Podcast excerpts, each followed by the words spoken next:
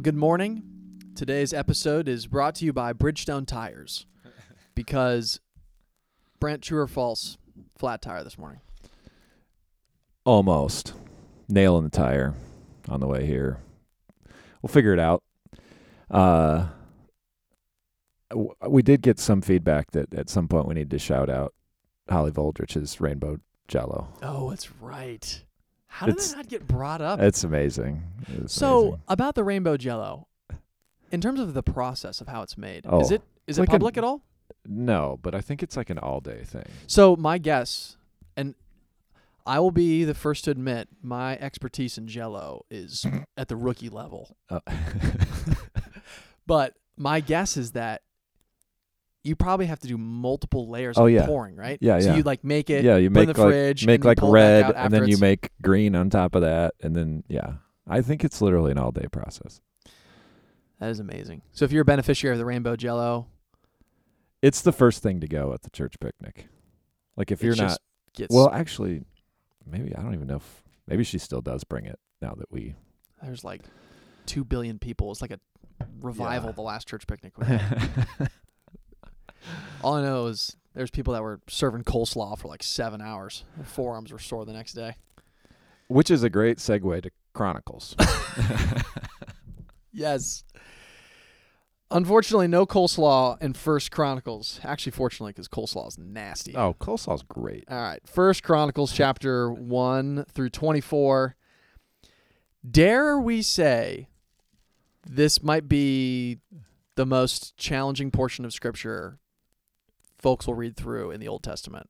Challenging in terms of understanding, no. Challenging in terms of nine chapters of names, yes. Just sheer endurance. yes. It's like a 5K worth of genealogies. yes. So yeah, the first, uh, man, yeah, and so uh, I guess to recap, you know, we just finished First and Second Kings, and before that, First and Second Samuel, and in many ways, we kind of talked about this last week, but First and Second Samuel and First and Second Kings basically documented the the time of Samuel the prophet all the way to the exiles of Israel and Judah. Mm-hmm. And Chronicles, although it was originally in a different portion of the Hebrew Bible, different, it was in a different area. Mm-hmm. This is basically a recounting of that same history, picking up ra- basically around David Yep. at the end of King Saul's life, and then it basically does the same timeline all the way to at the end of Second Chronicles, covering the exiles. Correct.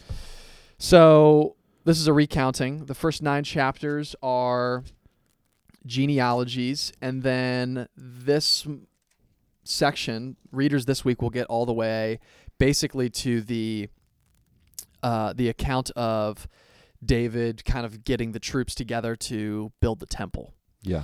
and it's been apparent it, they'll they'll kind of conclude this section with the uh, section on David uh, getting ready to basically entrust these instructions to Solomon after you know the Lord has made this covenant with David and that his house shall be you know that he'll be with them and there'll be generation after him that'll be with the Lord and, and things like that so it's a uh, it is a good uh, good refresher on maybe what was just read Yeah, and I think you make a good point of it it in the Hebrew Bible is the last book of the Old Testament. And so it it makes a little bit more sense there because it's kind of seen as a summary, kind of wrapping these uh, things together. Um you know where it's at in the English Bible is it feels like oh we just read all this. Um, so it does feel a little bit review.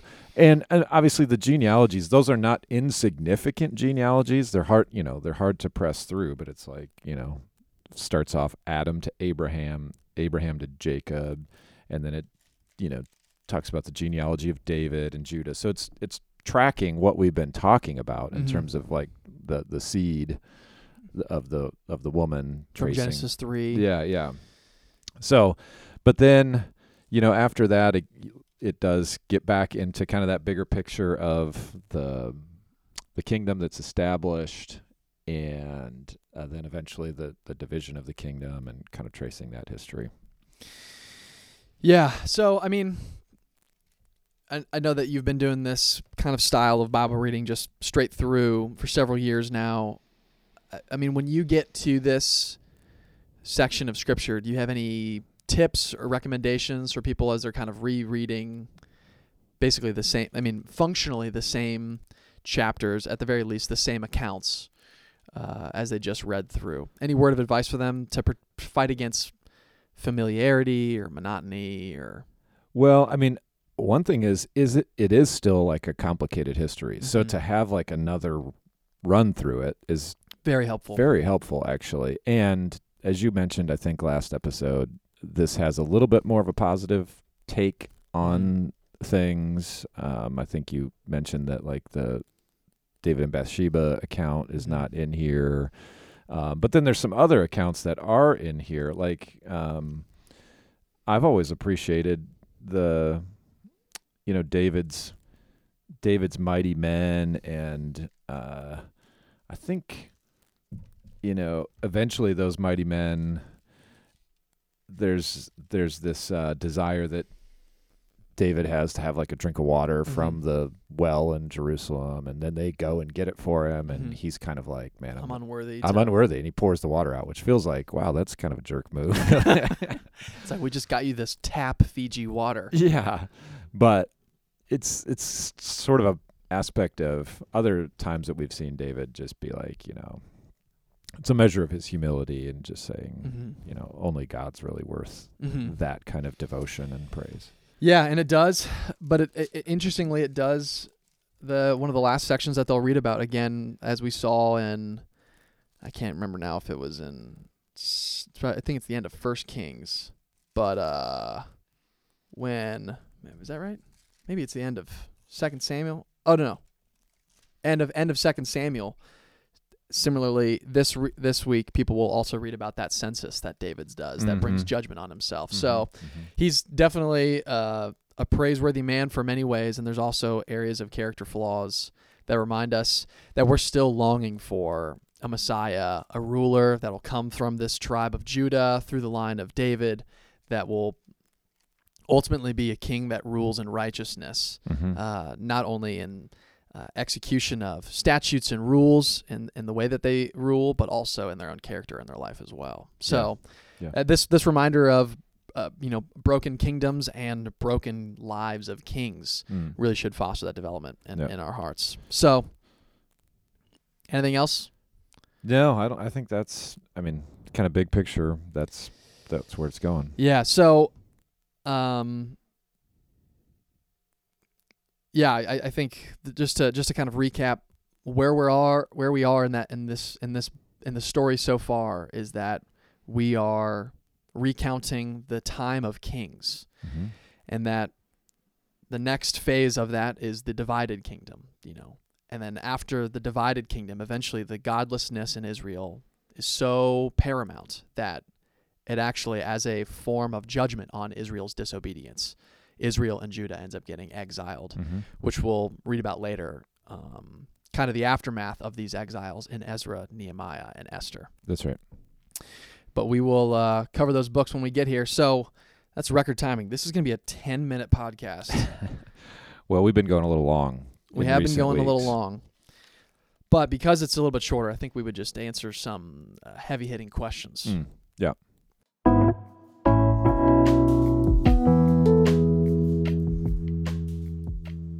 All right, here we go. Question number one is we're reading through the entire Old Testament. How would you. Oh, actually, I. Hello. yeah, that was dumb of me. Number one, hello. As we are reading through the o- entire Old Testament, how would you res- respond to somebody who has this opinion of the Old Testament? It's prior to the birth of Jesus. It's irrelevant for me to come to know Christ to get to heaven. And also, the Old Testament seems to be dark, evil, sinful, even grotesque actions happening, and it is quite depressing. That's an honest question. which is much appreciated. Yeah, I appreciate this question. And there's really about three or four questions in Yep. that one question. Mm-hmm. Um, and so we might kind of break it down that way. First of all, saying it is prior to the birth of Jesus. Uh, if if you just pick up the Bible in the New Testament and just like, well, here's Jesus, you know, we we miss the whole aspect of why does Jesus need to come? You know, what's the purpose of him coming? Um, we miss the um, kind of that whole line of of how God is going to bring the Messiah into Mhm. the world, and so we could really have a a very mistaken view of who Jesus is supposed to be if we just start with Mhm. Jesus and we don't you know we don't trace trace that back. Uh, so that I mean it's prior to the birth of Jesus. It is, and all of this has prophesied about his coming, and it all also is saying why he needs to come. Yeah. The next part kind of gets into this idea that it's irrelevant for me to come to know to Christ to get to heaven. This Mm. idea you don't need to know the Old Testament in order to get to heaven. And in one sense, that's absolutely true. You know, we're, we aren't going to be Old Testament scholars. That's not going to be uh, a measurement of our, you know, worthiness to be accepted into heaven. We're, we're saved through grace alone, through faith alone, and in Christ alone. But at the same time, uh, just because something is not salvific or just because something is not essential for salvation does not mean that it automatically qualifies it as unimportant Mhm. altogether. Mm-hmm. And I think, you know, probably probably the biggest point that drills that home is that that that that's correct that Jesus never says you need to know the Old Testament in, in order to get saved. But what he does say is that all of the Old Testament points to me. Mm-hmm. So like in Luke 24, like uh, later on when we're talking about the road to Emmaus, Jesus basically summarizes the the law and the prophets and the writings, Mhm. saying that they were writing about the time that I would come here. So Mhm. we actually read the Old Testament with this attempt to try to get to know who the Christ that it points to. And Yeah. that's why we're trying to do this podcast in many ways is because we're Yeah. trying to connect these the, these two stories together. To Jesus. Yeah. Yeah. And I, I also think the reason why we should care about the Old Testament, well, let's start here. If our starting point is we have found Jesus to be the most compelling person that's ever lived, and we believe him to be the Messiah, the Son of God, Savior of the world, then what is important to Jesus needs to be important to us. And Jesus loved the Old Testament. Yeah. In fact, the Old Testament was the Bible that Jesus read. Mm-hmm. And when Jesus references the scriptures, and if you read the gospel accounts, he does it all the time, Mm-hmm. Either like formally or informally, or like sometimes he's saying, you know, Explicitly, as it is yeah, said exactly. in Isaiah. That's that's a better way to say it. Explicitly or implicitly. Oftentimes it's explicit. He's he's actually quoting scripture. hmm Other times he's saying things that are like directly, you know, the the Jewish mind is like, oh, I know where that comes from. I know what what you know. I know what he's referring to there. I know the the account of you know the widow from Zarephath or whatever. You know, Mhm. they they know that, and so whenever Jesus quotes the scriptures, talks about the scriptures, he's not talking about the New Testament Bible. hmm He's, talking, about, the Old Testament, Bible. Yeah. And go ahead. I was just gonna say, not only does he, uh, not only does do his words match up with the Old Testament, but his actions match up with the Old Testament as well. yeah, yeah. So he very much so is is kind of the model Jew in many ways uh, of, of of his obedience to the Torah.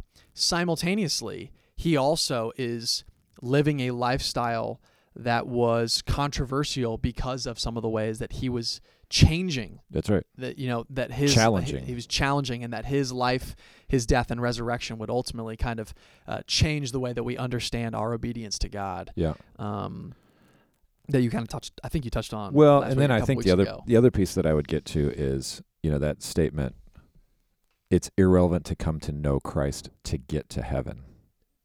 is the end game, is God's goal for us purely to get to heaven? Mm-hmm. Or is it to love the Lord your God with all your heart, soul, strength, and mind, Yeah. and love your neighbor as yourself? Which you have to be born again, Mm-hmm. right, to be able to to to to, to experience that. So, if the goal is to know and love God and His, to know and love Him through His Son Mm-hmm. Jesus, and then to be transformed into new people, Mm-hmm. to be disciples of Jesus. The byproduct of that is we get to live forever with him. Mm-hmm. But if we make that the goal, well, we the goal is just to get to heaven. Then we miss all of what God calls us to be about, Mm-hmm. you know, in life and we miss you know really being able to love God for who Mhm. he is. Yeah. you know so i- if if we say well the goal is just to get to heaven so what do i need to know about jesus or what do i need to What's the believe about bare jesus minimum? yeah then but i don't i think that's not what the goal is so Yeah. It includes that, but it's Yeah. more than that. yeah And it has much more of an account of what we're supposed to do in Yeah. this life until that yeah until that yeah time. yeah but I, I i you know that last part the old testament seems to be dark evil sinful even grotesque actions happening and it is quite depressing It is. Yeah, I mean, you can't get away from that. I mean, I don't know that we would say that the the scriptures are dark and evil. I, well, I- we wouldn't say that, Mm-hmm. but the actions of some of the people certainly are. But that's part of the point is to see human nature Mm-hmm. and to see the darkness of human nature and to see and this is why we need a Mhm. savior Yeah. and it's not it's not unlike The Columbus Dispatch yesterday. right right Yeah. I mean- describing what's happening like the things going on in Ukraine are just one of the many, many horrific, you know, what are these words? Dark, evil, sinful, and grotesque actions that Yeah. are happening throughout the Yeah. world that's right that we know of. Right. You know, so the reality is is those words describe the world that we live in today and we, we do need we need hope uh, despite that world that we live in. And as we read through the bible we believe that the bible provides that prescription of hope found ultimately through jesus uh, and the redemption that comes from from god alone you know Yep. and it fosters that longing for us for him to return as well. Absolutely. Great question. That's a great question. I appreciate the honesty of that question. And and that's kind of the, that's the hope is that you know we wouldn't be uh, just silently entertaining these questions or even doubts that we have but if you're reading through it with somebody that would be a great thing to talk to with somebody that you're you're reading it with or writing in the question to us or asking one of the pastors here uh, at the at the church about you know questions that you have about the Bible it's Yeah. great Yep. all right question number 2 hello we see in 1 Samuel that David has tremendous respect for Saul, who's a murderous and evil ruler because of his position as king of Israel. Uh, multiple times, David is given the opportunity to uh, fight back and even kill Saul and decides not to. And even at one point in, in chapter 26, uh, calls off this opportunity to kill Saul and says, Don't destroy him. Who can lay a hand on the Lord's anointed and be guiltless? I'm thinking about how far this principle applies outside of David and in our current world. English, England was the established authority over the colonies. Hitler was the established authority over Germany. Yet both of the, the rebellions against these rulers are accepted as good and justified today. Where can we find God's commands to have respect and loyalty to anointed government rulers? How far does this go? hmm. another good question Really good question. Yeah, it's tough because in some ways, uh, one of the challenging things that happens is as we're reading through the Old Testament, questions arrive that uh, the answer, um, you know, depending on when this question was asked, in terms Mhm. of if it was if this was being asked in Old Testament Israel days, the answer looks different than it would in uh, the New Testament days and the church beyond, like the world that we live in today. right So, well maybe flesh out that distinction well, the Israel was a theocratic nation. That this meaning? was that this was there was a God appointed ruler over a nation of people. And God had specifically chose that nation Mm-hmm. to uh, have a unique relationship with and be you know their intended purpose was be to be like a kingdom of priests so Yeah. in other words they were supposed to show the rest of the nations what it looks like to live and fear the one true god Yeah. And so there's a lot of language in the Old Testament, you know, largely the entire Old Testament is largely about how Israel is to remain as Israel in their devotion to the Lord and should not become like uh, the the other nations that are around them. And and while there is some uh, prescription about trying to kind of inform and and and, and uh, encourage the nations around them to kind of join Israel and, and to grow in conformity to God's word, we see a much clearer and stronger emphasis on that inclusion of uh, all nations to be a part of God's people in the New Testament. well the new testament is a the the people of god is a multi ethnic, multi, you know, it, it, it's the church, the global church is made up of people from all kinds of different Mm-hmm. languages, nations. I didn't even know that phone worked. We have a It's an office. we have an phone. office phone ringing behind me, and I didn't. I don't know. You just, you just keep going. I'll see, I'll check this out. Yeah. So I, I think that's a very important distinction is to to kind of think through the the difference between God's working in Old Testament Israel as a nation with an appointed um a God appointed king and what we find in the New Testament which the you know the kingdom of God is it is multinational Yeah. in that sense. Yeah. It's not comprised of one nation. There Mhm. there is no Israel. Yeah. I mean there there is no Mhm. no one nation has this unique relationship Mhm. with God the way that Israel did. Yeah. The other thing that's interesting is that this nation was a theonomy, meaning that the rules of God were the laws of Yeah. society, That's right. which is a huge difference of what we live today. Obviously, there's still some principles from God's word that Yep. informs our rules today. Yep. Uh, uh, in in the different governments that we have, like do not murder and, and Yeah. things like that, but right. there was uh, a, a difference of understanding of how uh, God's word related to society in Israel as it does in today as well.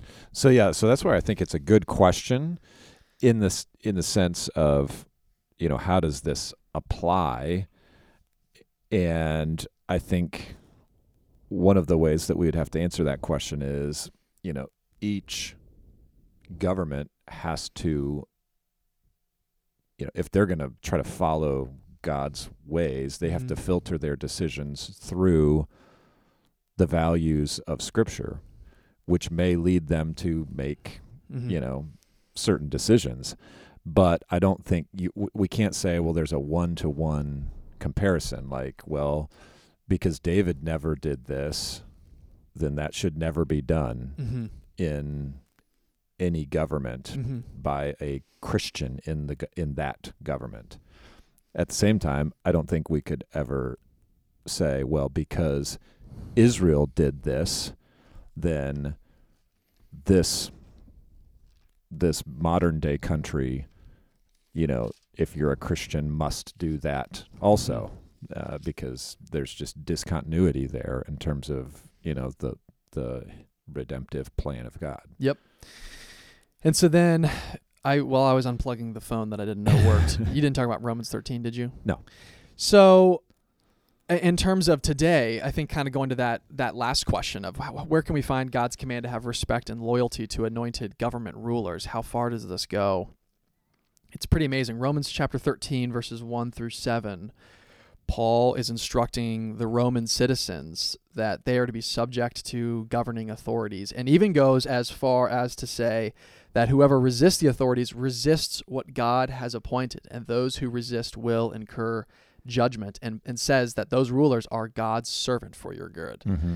which should not be understood as uh, as a uh, broad brush statement, meaning that everything a ruler does is approved by God. No way. It- It's meant to be that this is that government ideally is meant to be God's servant of uh, a- allowing um, individuals to live safe lives in harmony amongst one another. It's basically one of God's ways of common grace to all people. mm-hmm. Mm-hmm. And so, what were you gonna say? Well, I was going to say maybe the if we're going to think Old Testament, what what may apply more to us now is the the concept of exile.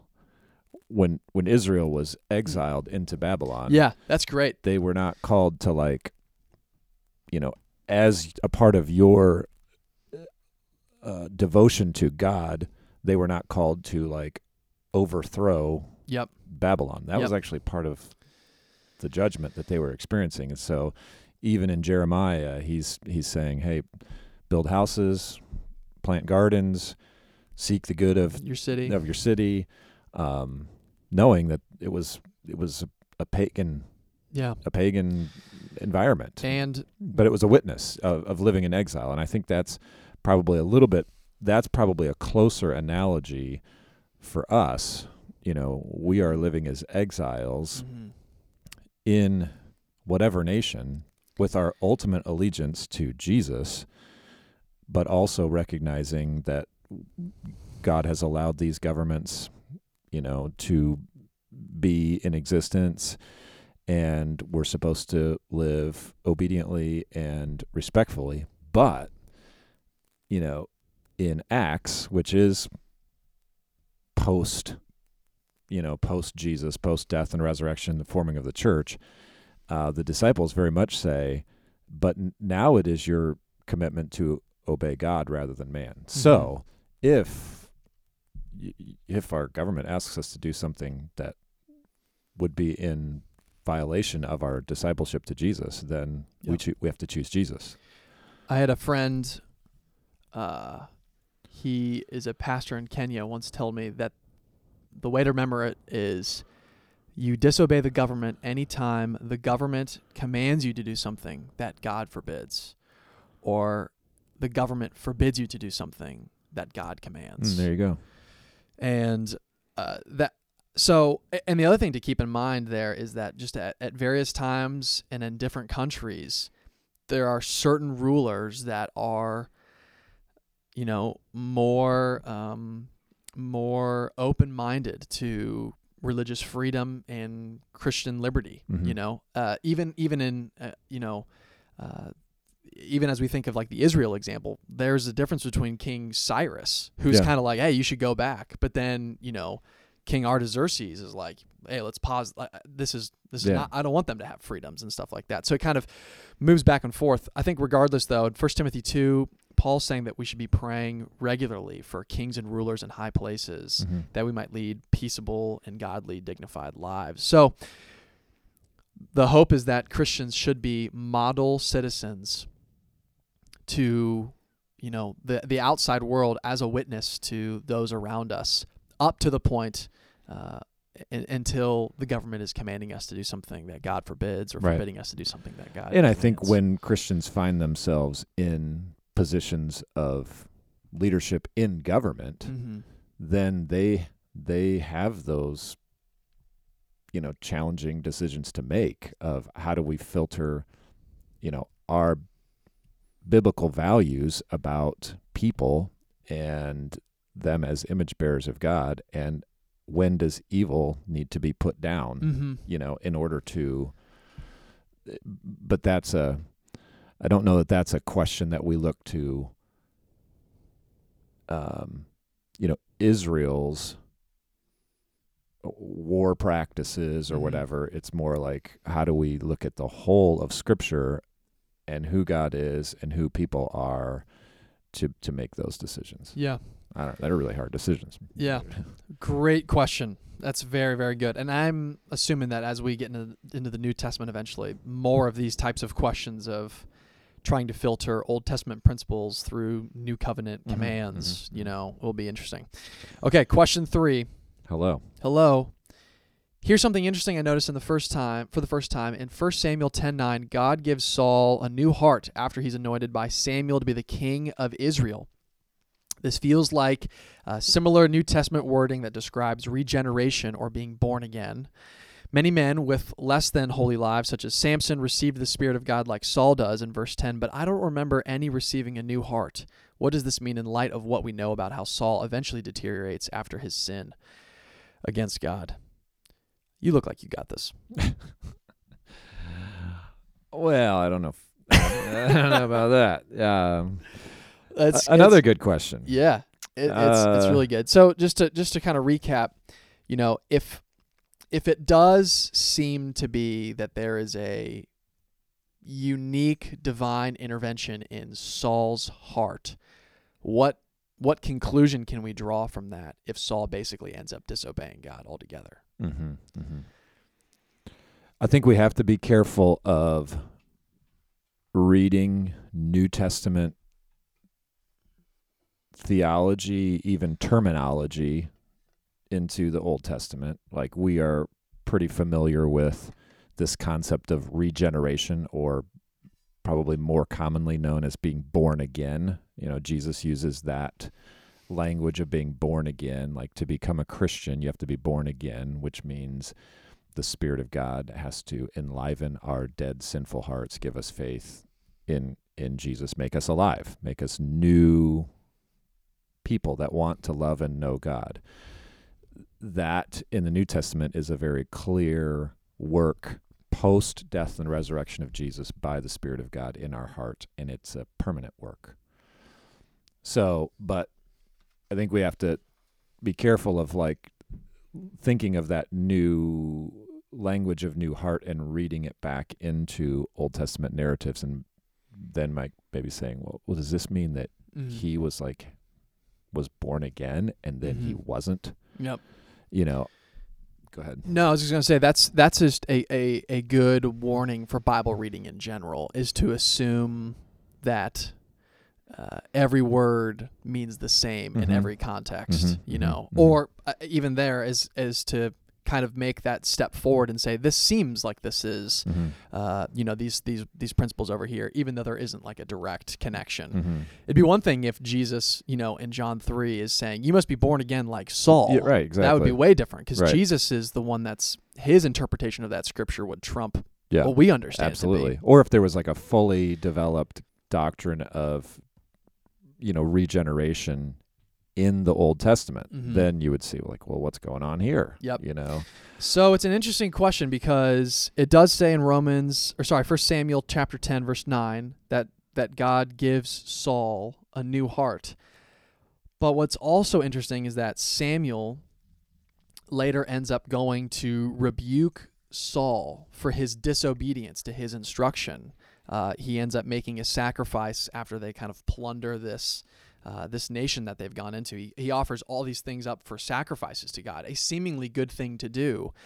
And Samuel goes up and rebukes Saul by Mhm. saying that you disobeyed the Lord. And he says, The Lord has sought out a man after his own heart. Mm.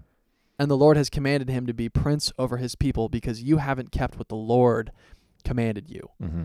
So we have to deal with that tension there, even of it says in 1 Samuel 10, God gave him a new heart.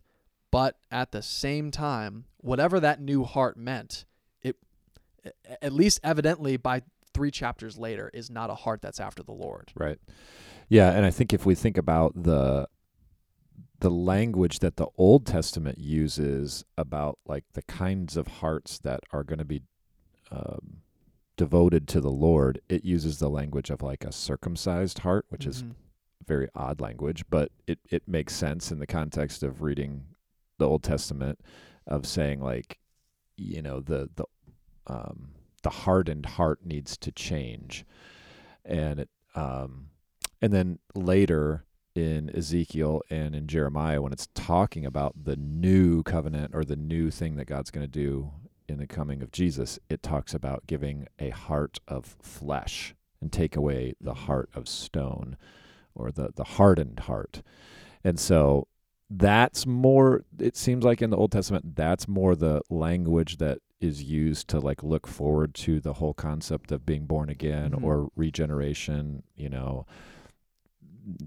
So not that this that answers every part of this question, but when they say he has a new heart, it it could mean he could be saying he he had a different perspective. He started thinking differently. You know, Mhm. not necessarily this fundamental change in his inner person that Mhm. now he became a fearer of God and a lover of God and devoted Mhm. to God um, in a way that was sustaining. Yeah.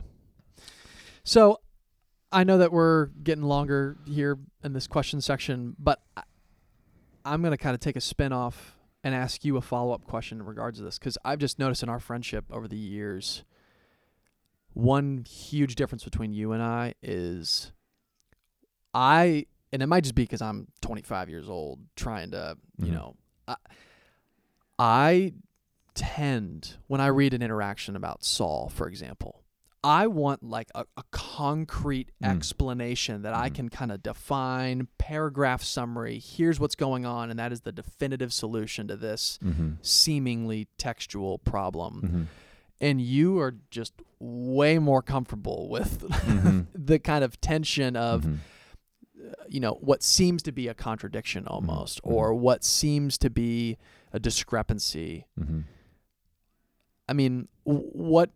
How would you kind of describe that v- version of reading as opposed Yeah. to trying to systematize or Mhm. Mhm. because Mhm. that I mean that's that's still an area that I I wrestle with. Yeah, and I would say I I still wrestle with that as well, but I also think that I, I've worked hard at trying to allow the Bible to say what it says, and not try to say, okay, here's the here's the logical categories that this needs to fit in Mhm. because these are this is my logic and this is how this should rationally work for me or you know this is this is the way that I think it should Mhm. be resolved um and I've just kind of come to realize that there is mystery involved in in Mhm. this and and sometimes it's like and that's why we need to keep like understanding it and wrestling with it and trying to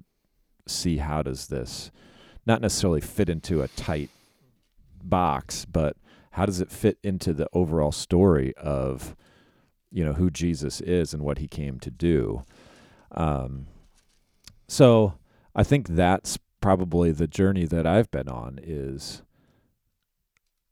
instead of trying to make the Bible say what I want it to say so that it fits into my categories, it's more like let's try to let the Bible say what it says Mhm.